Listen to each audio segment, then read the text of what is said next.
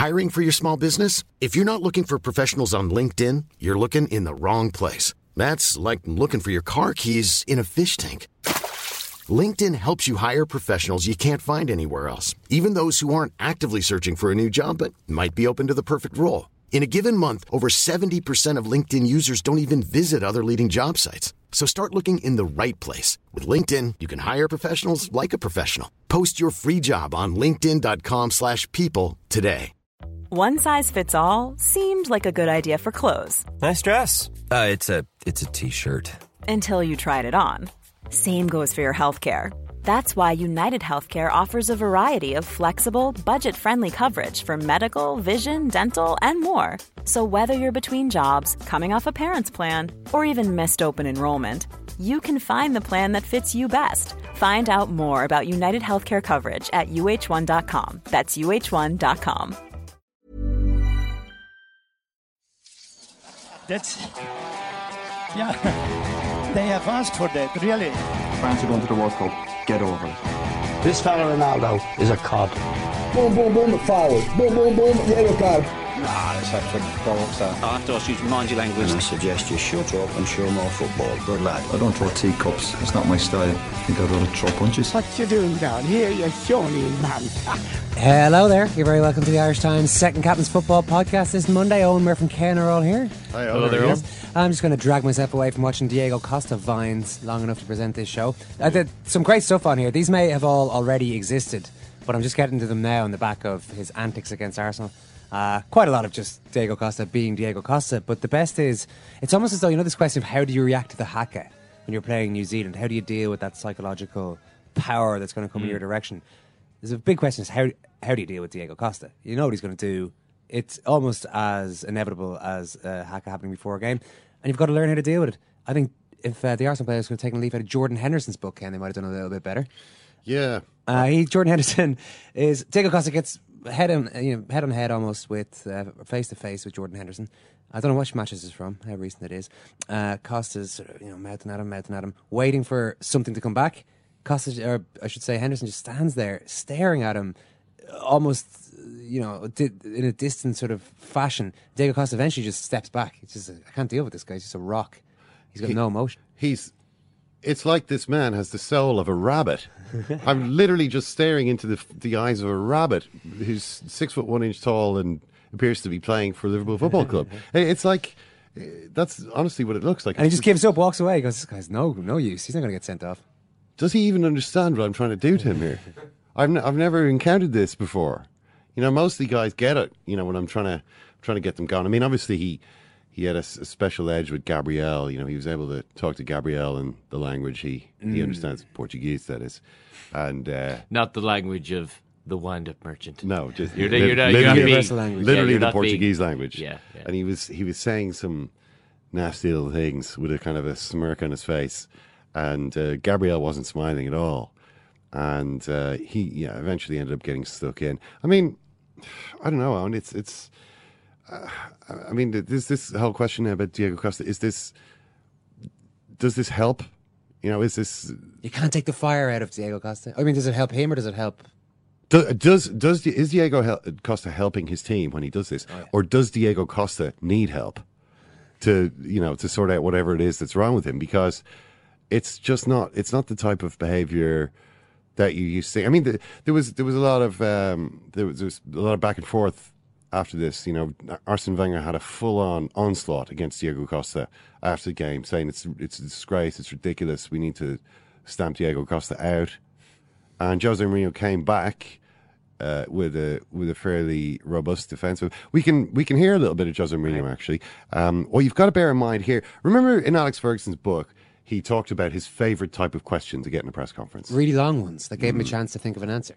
Exactly. So in this one, I think it's Andy Burton. We're not going to play the whole question, but I think it's Andy Burton from Sky Sports who outlines the whole situation. He kind of describes it. Uh, you know, says he could have maybe got three or four red card or yellow cards, having described all the things Costa did. you know, double-handed uh, shove into the face, uh, backhand forearm smash into the face, uh, b- chest barge to the ground, uh, followed by God knows what horrible things uh, muttered under his breath into the ear of of Gabriel. Uh, but it was obvious that Jose Mourinho thought of uh, his answer very early in this question and sat there with a sort of, um, I would describe as a, almost a Robbie Keane goal face, um, a kind of a, a smug smirk, waiting for the question to finish before delivering the following riposte. I can guess that when you were a kid, you were playing badminton. Badminton. Ah, you didn't play rugby. Don't, don't fucking rugby. Play rugby. Play badminton. It's a great, it's a great sport. Badminton is a great sport. Man of the match for me. But no red card. Of course not. Yeah, that's uh, that's Jose Mourinho there. Burton taking none of Jose Mourinho's nonsense there. You're trying to deflect the question. Well, of course, yes, but I do. Do you think I ever answer you directly? No, he's not going to. I mean, what what a hard. He is one of football's most notorious hard men, Jose Mourinho. Not Andy Burton. Uh, no, no, not Andy Burton. Uh, the apparently formerly rugby playing Sky Sports News uh, journalist. Um, no, uh, Jose Mourinho. I mean, football's hard man. You know, badminton. He wouldn't have been a badminton type of a guy. Um, but you know, Mourinho's opinion. I mean, he referred to rugby there. Rugby. He's, he's got a lot of respect for rugby, and uh, I think he made that clear because he, he went on and, and people kept asking about Diego Costa, and he kept defending him in that sort of over the top way. You know, man of the match for me. Um, but he actually did get a little bit annoyed then, and he, I think you can hear he started to mm, get a little, flare up a little bit. But let, let's let's uh, have a listen to that. I think you should speak about Gabriel Paulista. Good player. You should speak about him and about his mistake. If you want to speak about Diego Costa with me, if you want to speak about Diego Costa with me, is just to say he played like he has to play. And that's why you have full stadiums, you sell to televisions all around the world for millions and millions because the game has to be played like that. Okay?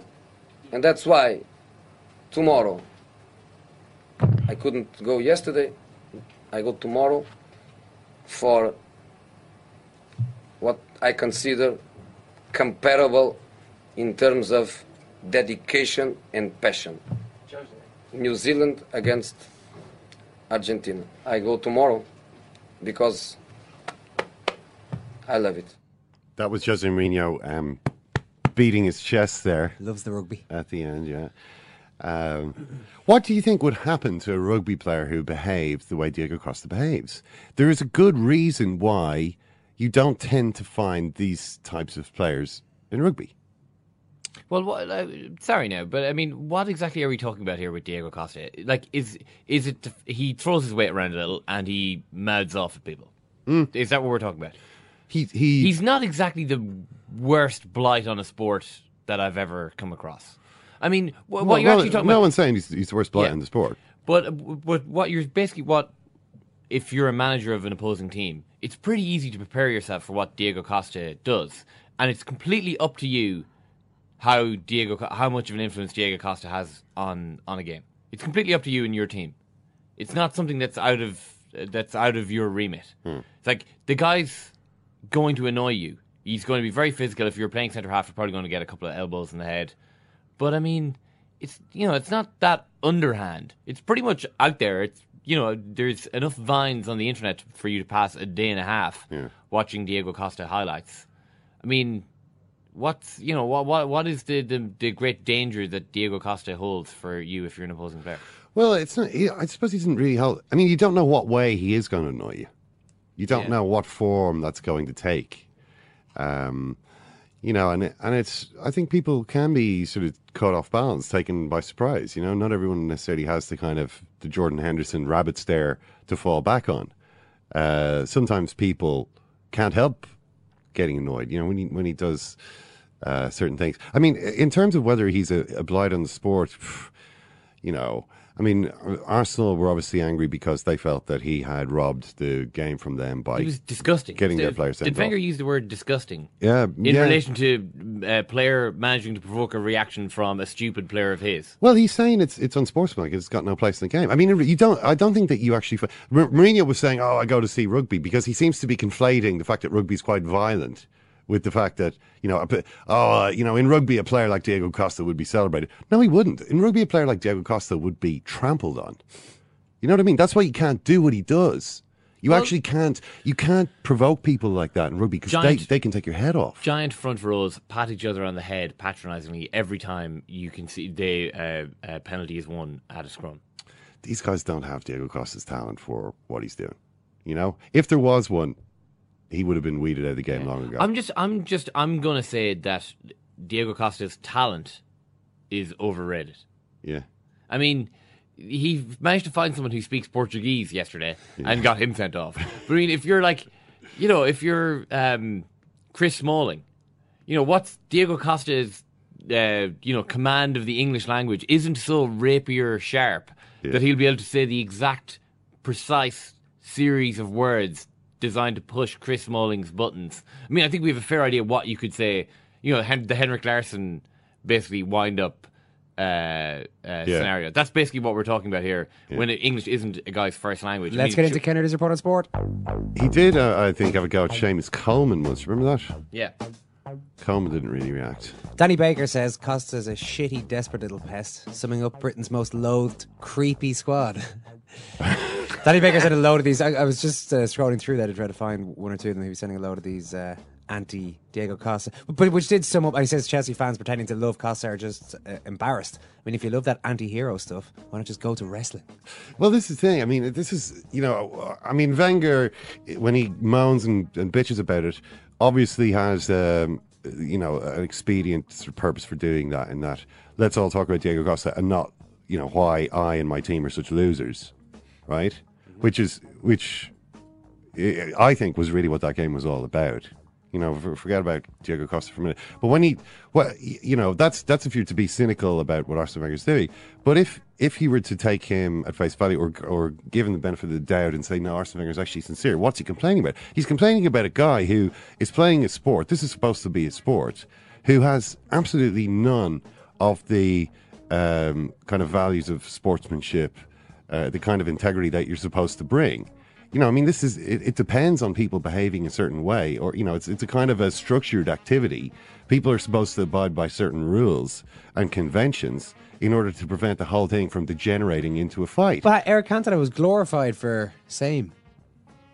Eric Cantona kicks the crap out of a fan. It's like, ugh, yeah. yeah, after getting sent off, of course, for stamping on a guy. Yeah. Do you know what I mean? Roy Keane, to a certain extent, was glorified for uh, not for breaking down those conventions and Yeah. kicking people when he felt they deserved it. And he, and, you know, I think he was an unpopular player for that because people re- react badly to this. It's like, well, look, Well, that's Keane- not. well, you're Keane- missing the point yeah, of the game. Keane you know? was an unpopular player, obviously among other sports. Cantona has this. r- There's this weird reverence attached to him now that uh, this, you know, I don't know if it's revisionism. I'm trying to remember exactly how he's viewed at the time by fans of other clubs, but now as a lunatic.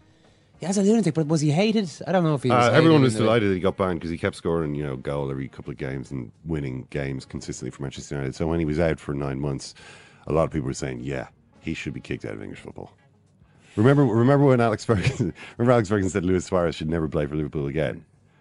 It was that kind of thing. The point I think we're making is that Costa isn't exactly unique in what he's doing. Yeah, I mean, it- he's not showing a massive amount of imagination. I I mean, if you if he turned up in a superhero movie and he was the bad guy, you'd say there's not a lot of originality there. yeah, You know, it's this is all stuff that we've they've seen gone before. straight to the, the sort of it's like page of- one, chapter one of the anti-hero. Yeah, What what we need our guy to do, right, is throw his weight around and talk smack a bit. That's and that's basically it. Yeah. That's not really, for me, Ken. That's not really top class anti-hero behavior. Yeah, I there mean, needs to be a wrinkle there somewhere. Yeah, there there has to be. He's not. I mean, uh, uh, the problem I would have with him is I don't think he's really doing enough at the moment. I mean, he, the other thing about him, besides being obnoxious, he looked fat. You know, in the game, I thought that was that was probably more of a problem from Chelsea's point of view. It's like, how did Diego Costa get so big all of a sudden? Why? Why? You know, he's he's like a fridge lumbering around trying to control the ball. This isn't good. You know, I mean, he didn't score. Uh, you know, Diego Costa used to be able, used to score. That that was that was the main contribution he was making to Chelsea. He scored a ton of goals. What's happened to him? What? Why is why is that stopped happening? And it's not just this season. It's last season, the second half of last season too. And I don't know. I mean, maybe he's he he's getting a little bit too wrapped up in his little um, wars and vendettas, and it's kind of distracting him from what he's supposed to be there to do. I mean, remember he came from Atletico Madrid. Atletico Madrid, um, a team who I think also have a tendency to sort of succumb to the dark side a little bit. They get too, uh, they just get too involved in it. It distracts them from what they're really supposed to be doing, and you know, I mean, Mourinho is obviously saying this is great. You know, this is he's a, he's a competitor. He's like the All Blacks. Uh, that's what people are paying to see. That's the way the game has to be played. That's not the way the game has to be played. It's not the way it should be played. And ultimately, it will be, I think, more damaging to Diego Costa and to Chelsea if he keeps doing it, which he obviously will. All right. In non Diego Costa related news, Okay. Uh, let me see. Yeah, Arsene Wenger obviously having a big go at Mike Dean. You know, I mean, it is. You know, there's plenty of managers having goes at referees uh, over the um, over the weekend. They should they should remember that when they get annoyed about when they get criticised themselves. You know what I mean? We know when when when Wenger is walking through a train station and the fans are shouting things like, you know, Wenger out and uh, save yourself, Joel Campbell, get out while you still can.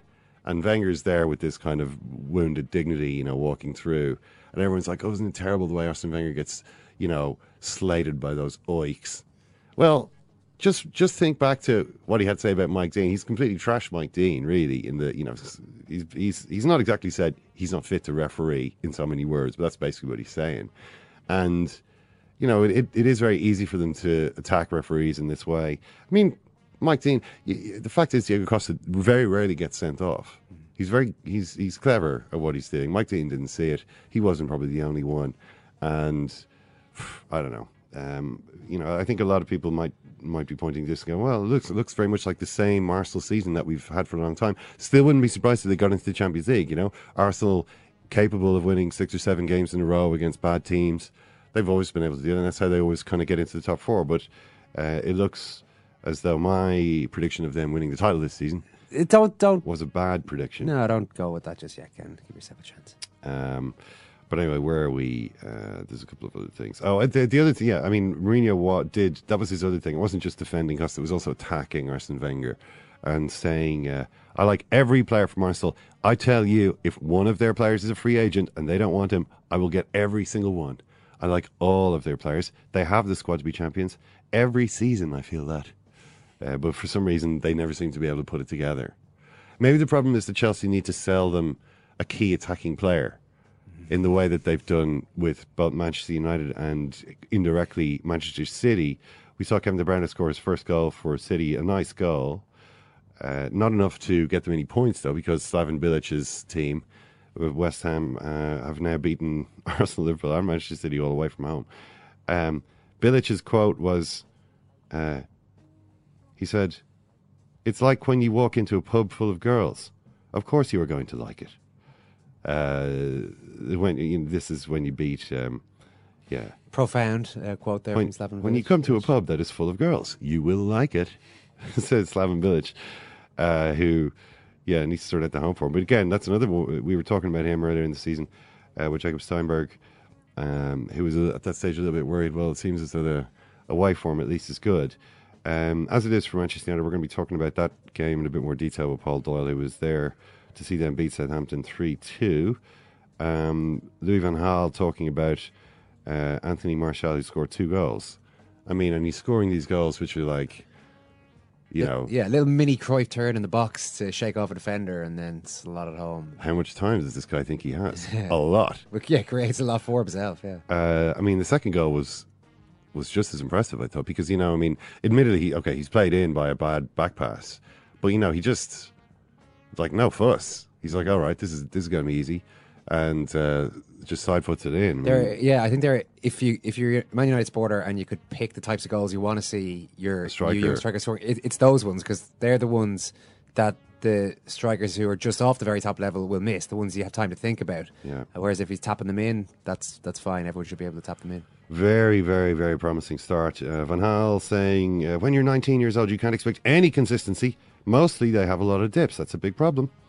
Uh, although Van Gaal is a is a manager who's you know had great success with young players before. A good manager for young players tells them exactly what he wants them to do, and uh, uh, you know usually it usually works. A more experienced player might say, "Well, you know, I usually do it this way," and that's when they end up falling out. But uh, it looks like Anthony Martial uh, gets it um, at least from from what Lee Van Gaal wants him to do. Uh, also talking about David De Gea, Van Gaal, uh, who De Gea made a great save from Fonte. Um, uh, you know, Van Gaal said, "I thought it was a goal. It's amazing." So it's it's kind of all coming up Manchester United at the moment, which is pretty remarkable. You know, I mean they uh, they uh, their, their signing turns out not to be you know David Bellion or one of these types of guys, but actually a, a kind of a cold-eyed predator who's immediately scoring goals in the Premier League. I mean, who nobody does this really. You know, who who can you think of who's who's managed to come in and do that? You know, I, mean, I remember Ruud van Nistelrooy scored a couple of goals Costa. in his debut. Diego Costa, that's true. Although Diego Costa wasn't 19, you know what I mean? When Diego Costa was 19, he was getting bounced around on loan between Spanish, tiny Spanish clubs. Oh no, a player that age, I, I can't remember anyone having that sort of impact. Uh, and then De Gea not only staying but signing a new contract, um, which which I think has to at least contain the possibility that he will stay there longer term beyond the season. Uh, it's a pretty it's a pretty uh, good. I suppose they had a very good last day of the transfer window when you look back at it in, in hindsight. Anyway, um, that's all. Uh, that's all that we will talk to Paul Doyle about that. That's as I said. I just want to mention also yeah. Brendan Rodgers' own. Uh, I don't think it's going to be long now. Actually, um, Before he leaves the club, I don't think it's going to be long. I think uh, I think he's got some serious problems there now. I mean, it's just nothing really works anymore. You know, I mean, you could look at the game the other day and say, well, you know, how can you blame this on Brendan Rodgers when it's clear that Daniel Sturridge should score, that Philippe Coutinho should score, uh, that you know they, they've wasted chances. It's a game they should have won. Rodgers can't score these goals for them, you know. But I think it's, you know, when you the season started so badly for them now. I mean, a couple of kind of January results. The fact that they can't seem to score doesn't really matter who they who's out there. Um, uh, and Rodgers talking about anxiety at home. He's not quite saying, you know, the, the home fans are not helping us with their, you know, giving us a little bit of attitude there. But, you know, there was booze at the end and so on. And it just seems as though uh, he's, it's like they've completely run out of energy, uh, run out of momentum. It's like there's there's a big squad there of players who don't really know each other. The team hasn't really emerged. What's the team going to be? Who who are the players who are going to stay here and, and be a part of the next couple of years? Who are the players who are who are going to be bounced on? You know, next summer. Uh, I think it's impo- I think it's it's it's like entropy has has just completely dissolved whatever used to be in this Liverpool team. I, I don't think it's going to be too long, but we'll wait and see. that's it for Kennedy's report on sport.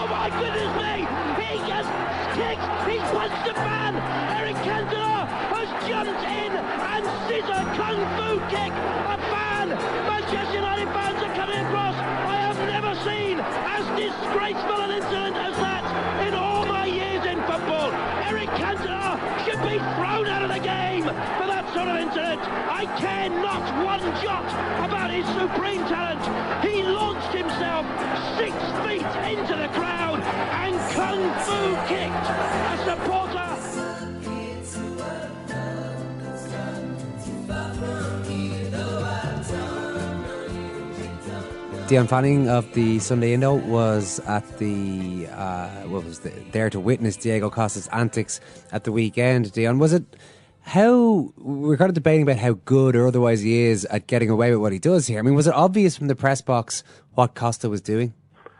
Well, it was it was clear that he was doing you know what what you kind of always expect Diego Costa to be doing, which is niggling and and being a, a, a pain.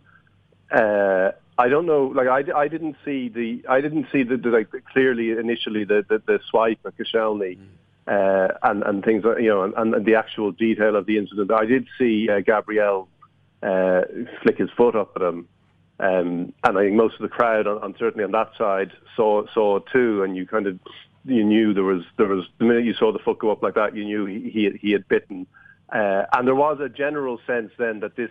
I, I felt on Saturday there was a kind of it was a turning point in some ways for, Costa, and, and not necessarily in the good sense. I think it's why Mourinho probably talked you know talked about him being the man of the match. I think uh, everybody has been aware of this, but for him to to get away with it so blatantly on Saturday and to actually you know result in in the player he had been provoking getting sent off there was a sense of. Uh, of him, him kind of being sort of, sort of turning into a kind of a, a marked man, and I think referees now having been conned so blatantly on Saturday, uh, will probably go the other way because that's kind of what referees do. It's kind of human nature. And I think you know every I was listening, you know, I was working in the press box after the game, and people doing the radio reports, and every you know, so many of them, you just heard the words, you know, Costa, the wind-up merchant, and uh, it's kind of you know that's what's going to stick now, and I think referees are going to be going to be looking at that. Yeah, I mean, sometimes there's just no doubt what the narrative is. It's like David Cameron and the pig, you know. There's just there just isn't really any other story um, uh, at times. Uh, but I mean, in the case good, good, good, way of inserting that story into the Diego Costa debate. While moving swiftly on from it, Ken. do, you, do you think? Well, the the question with Diego Costa, the sort of dilemma with him is: is this stuff that he does actually um, is it is it kind of part of Machiavellian strategy to help his team win the game, or is there just something wrong with him? I mean, I, in this instance, I think getting Gabriel sent off in the first half probably did help Chelsea win the game. But is it um, is it worth having in the team? I mean, is this a player who who um, you know would you have him in your team? Do you think that he's he, he does more bad than good, or vice versa? Well, put it this way: I'd have him in my team as centre forward before I'd have Theo Walcott in my team as centre forward. Uh, and I think that's, I think, I, I know what you're saying, and I didn't think, you know, I didn't think he, he played particularly well on, on Saturday. Um, and I, I, Arsenal are sort of the perfect opponents for Chelsea. Even Chelsea, in, in a, you know, whatever kind of crisis Chelsea are in, Arsenal will always apparently be in a worse crisis. And uh, I think they were the perfect opponents for him because he he could um, he could go to the edge. You know, he he he he. he I, I thought it was disappointing in a way that nobody, um, no other, no Arsenal player took Gabriel away from from him uh, at that point in the in the kind of walk from the from the box to the centre circle. There wasn't someone just kind of you know staying between them, uh, and you saw that that kind of lack of leadership in Arsenal. Again, you know, at half time, not one Arsenal player. Maybe maybe they're very disciplined, and Wenger talked afterwards about how it's important to keep your control. Maybe they're very disciplined, and they decided that you know there's no point in, in kind of tangling with Costa. But I think in that situation, you want the referee to know that he's he's there's been a, there's been an injustice, and the fact that he Costa walked off the pitch uh, as if he was just completing a kind of a Sunday afternoon stroll. There wasn't one Ar- Arsenal player around him uh, trying to get him to react again. And I, I felt, you know, if you, if you compare what Costa does to what Arsenal do, I think you would you would take what what Costa does, but I, again, there are there are it may it may switch now. It may you know it may turn that he he becomes uh, somebody who gets you know he hasn't been sent off. He was sent off in Europa League match three years ago. I think it's the last time he was sent off. Um, and it may it may switch now if he starts serving suspensions because he's not Luis Suarez. Certainly not at the moment. He's not that kind of player who's so brilliant that you you think well he, he's he's kind of on the edge, but you get all this brilliance. At the moment with Costa, you just get the edge. Mm. He is that edge though is almost as watchable as uh, Luis Suarez was in its way. Certainly that's Jose Mourinho's argument, and the tone seemed to be at the press conference afterwards. Look, come on, guys, you're asking me all these questions. We're all in this together. We all we're all getting paid out of this Premier League monster, and guys like Diego Costa helped to build the brand here. So you know, lay off. Yeah, well, Diego Costa, according to Mourinho, was essentially responsible for the global popularity of the Premier League, yeah. uh, and yes, it was also he at the same time there was it was it was rugby that Mourinho kind of cited as as a as a great game where you you didn't have this nonsense of people looking for players to be uh, retrospectively um, suspended, although you probably do, uh, and you know people just were committed. And uh, Mourinho talked, you know how he was so he was looking forward to going to see the All Blacks play on uh, yesterday. Uh, and this was a kind of, you know, as if this was a real game where, you know, men like Diego Costa would be appreciated.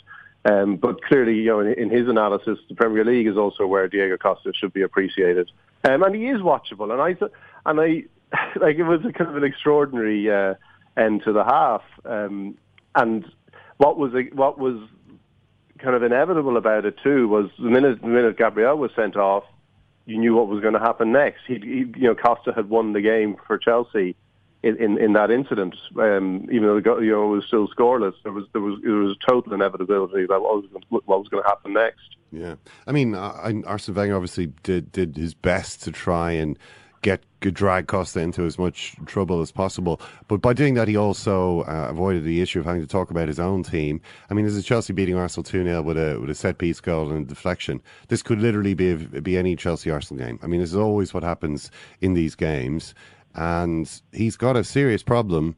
Um, in that it's just the same thing keeps happening. I mean, it's it's you you expect Arsenal to lose these games, and you expect them to lose in this kind of meek, embarrassingly meek way. Yeah, and you expect them to find a way to lose. That's the thing. They always, you know, no matter how how well they're doing, uh, you kind of think they will find a way to lose. And I, I thought that was kind of what the, the sort of you know the walk off at halftime revealed. Really was that the Arsenal players were left on the pitch knew it was over.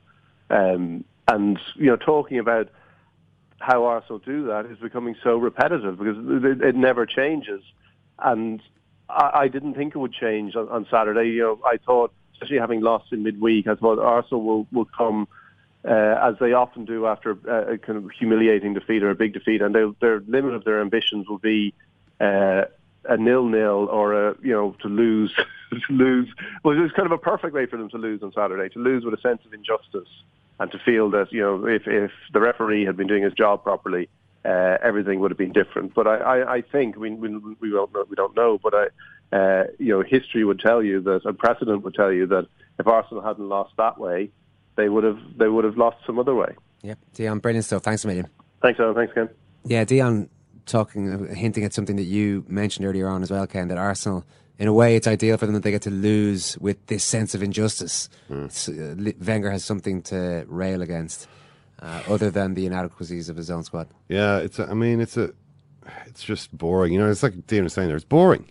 It's like what can what more can you say about this? Everyone knows this keeps happening. Nothing ever changes. Boring. Mm. Um, yeah, they do have a couple of little issues there, like little Alexis Sanchez is their dirty little secret at the moment. What's happened to him? 10, go, 10 games without a goal. It's a bizarre run, considering how brilliant he was.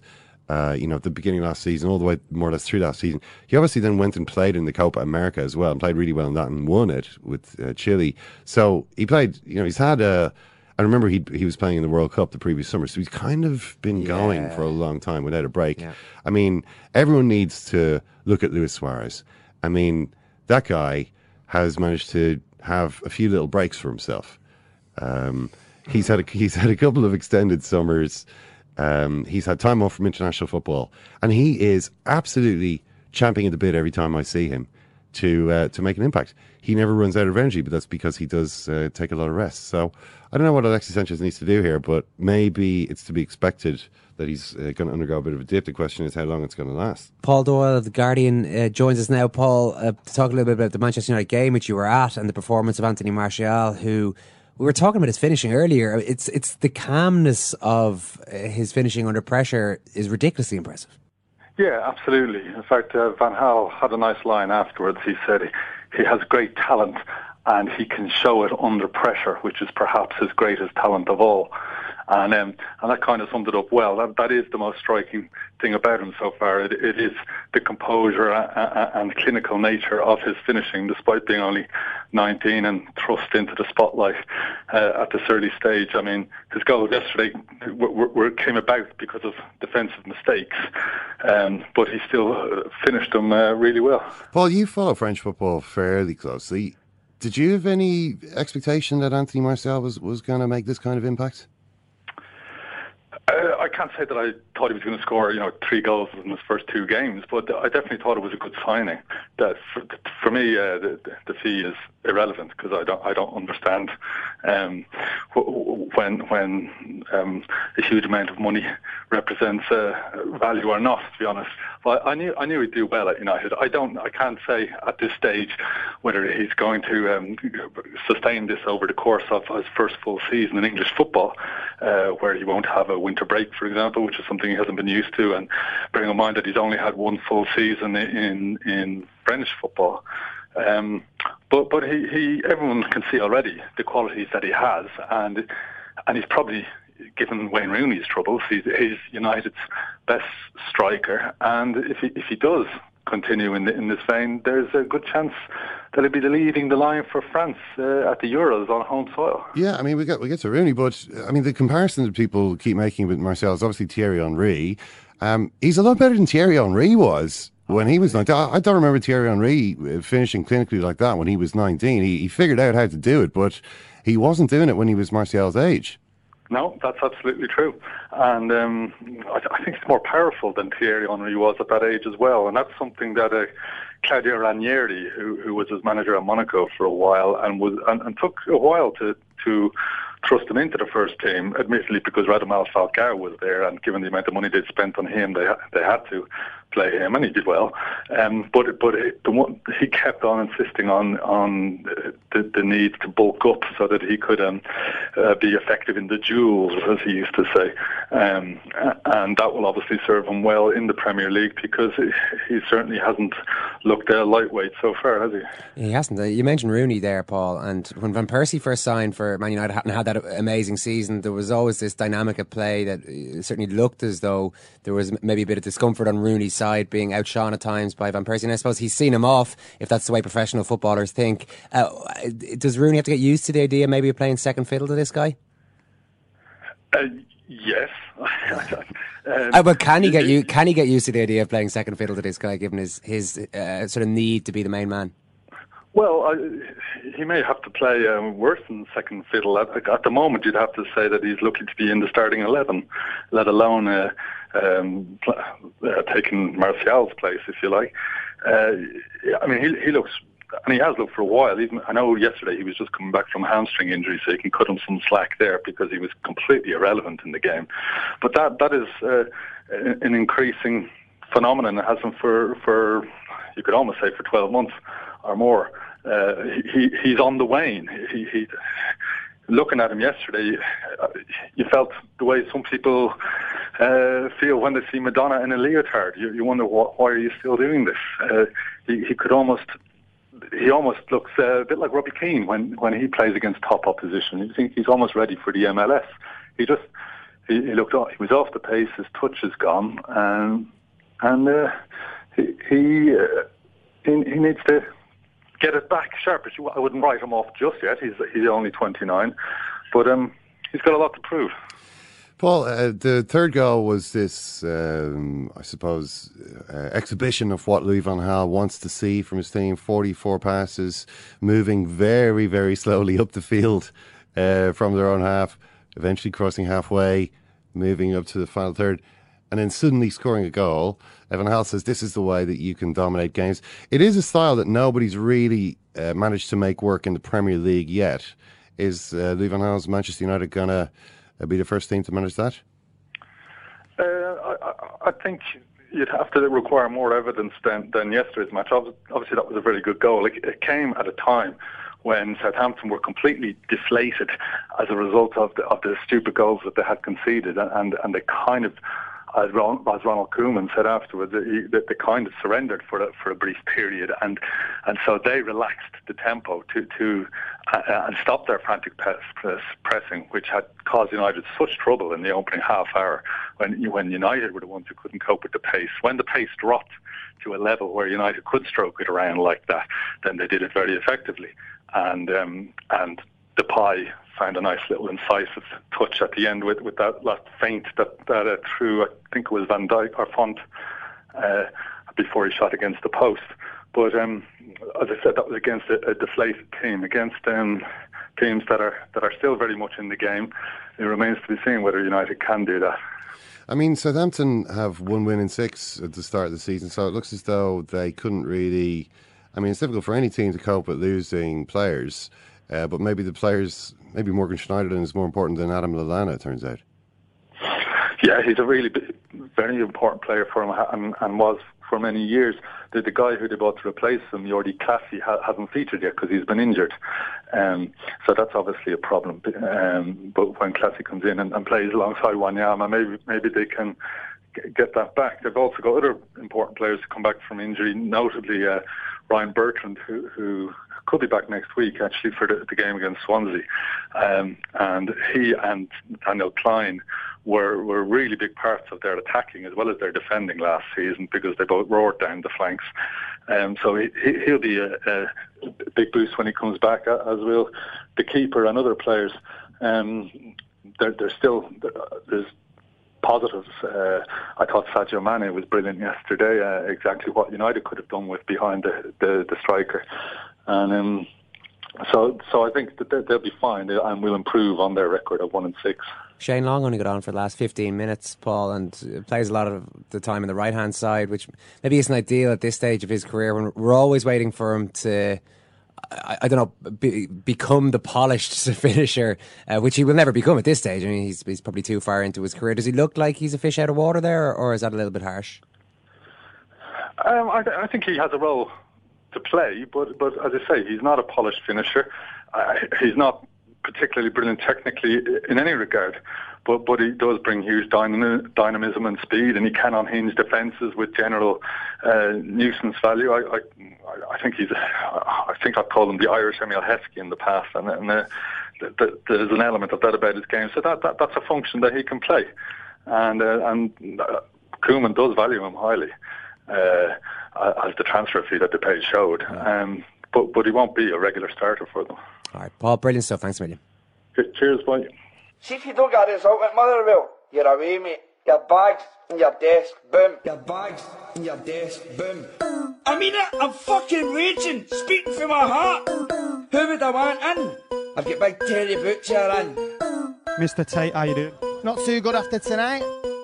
You got the job on the technicality of a legend who recommended you. no beat, I take no beat, I take no, I take no, I take no beat. Just so what's up, don't try to get so deep. You know me, but I can't know me, I can't know me, I can't know me, I can't know, can't know, can't know me. You have lost the fans tonight. You don't deserve the fans. Listen to fans. You need to fucking work on it. You are nothing. You are a fool, and you are a waste of time. Good night. Oh, the Guinness Book of Records stuff. Get a grip!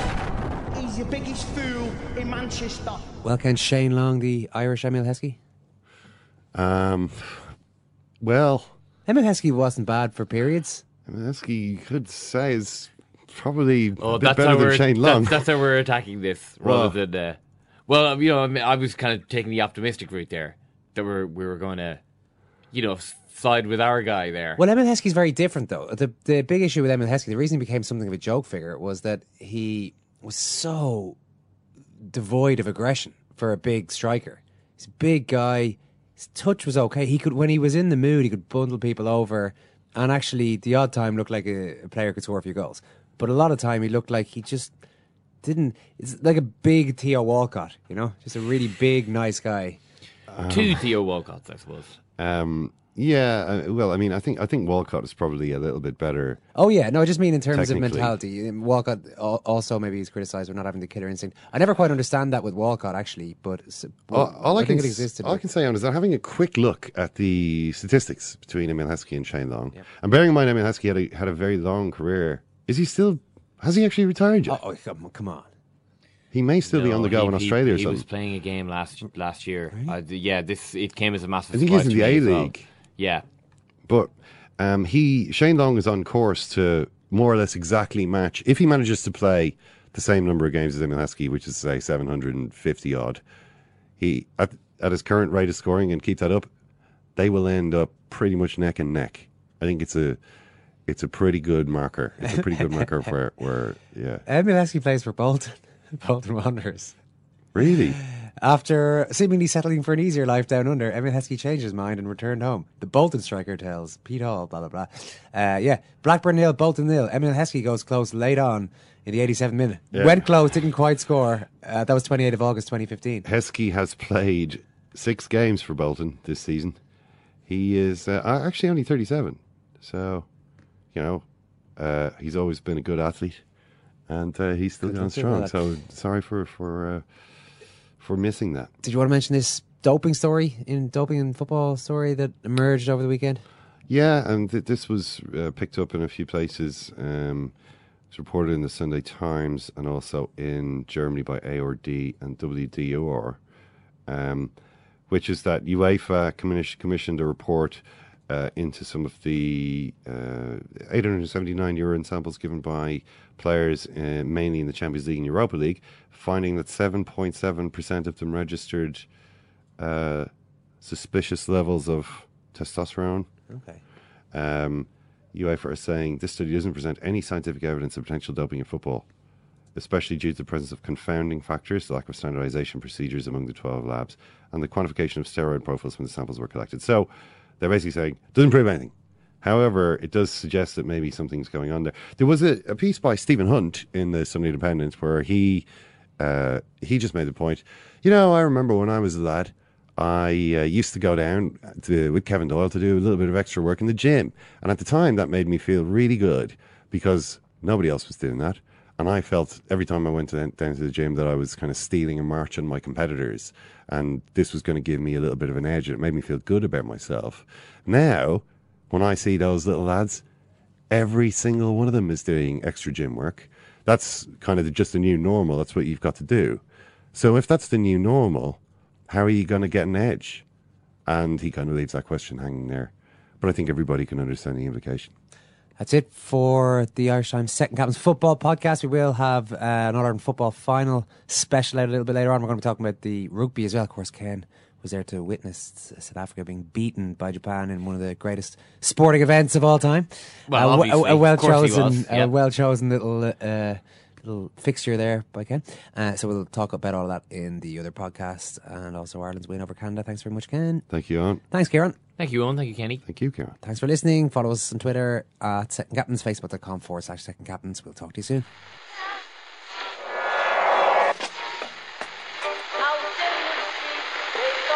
Whose phone is that? That's the second time it's gone off. They never go home. They never go home. They never go home. Those those those boys. Even when we're on a budget, we still deserve nice things. Quince is a place to scoop up stunning high-end goods for 50 to 80% less than similar brands. They have buttery soft cashmere sweaters starting at $50, luxurious Italian leather bags, and so much more. Plus, Quince only works with factories that use safe, ethical, and responsible manufacturing. Get the high-end goods you'll love without the high price tag with Quince. Go to quince.com slash style for free shipping and 365-day returns. Mom deserves the best, and there's no better place to shop for Mother's Day than Whole Foods Market. They're your destination for unbeatable savings, from premium gifts to show-stopping flowers and irresistible desserts. Start by saving 33% with Prime on all body care and candles. Then get a 15-stem bunch of tulips for just $9.99 each with Prime. Round out Mom's menu with festive rosé, irresistible berry chantilly cake, and more special treats. Come celebrate Mother's Day at Whole Foods Market.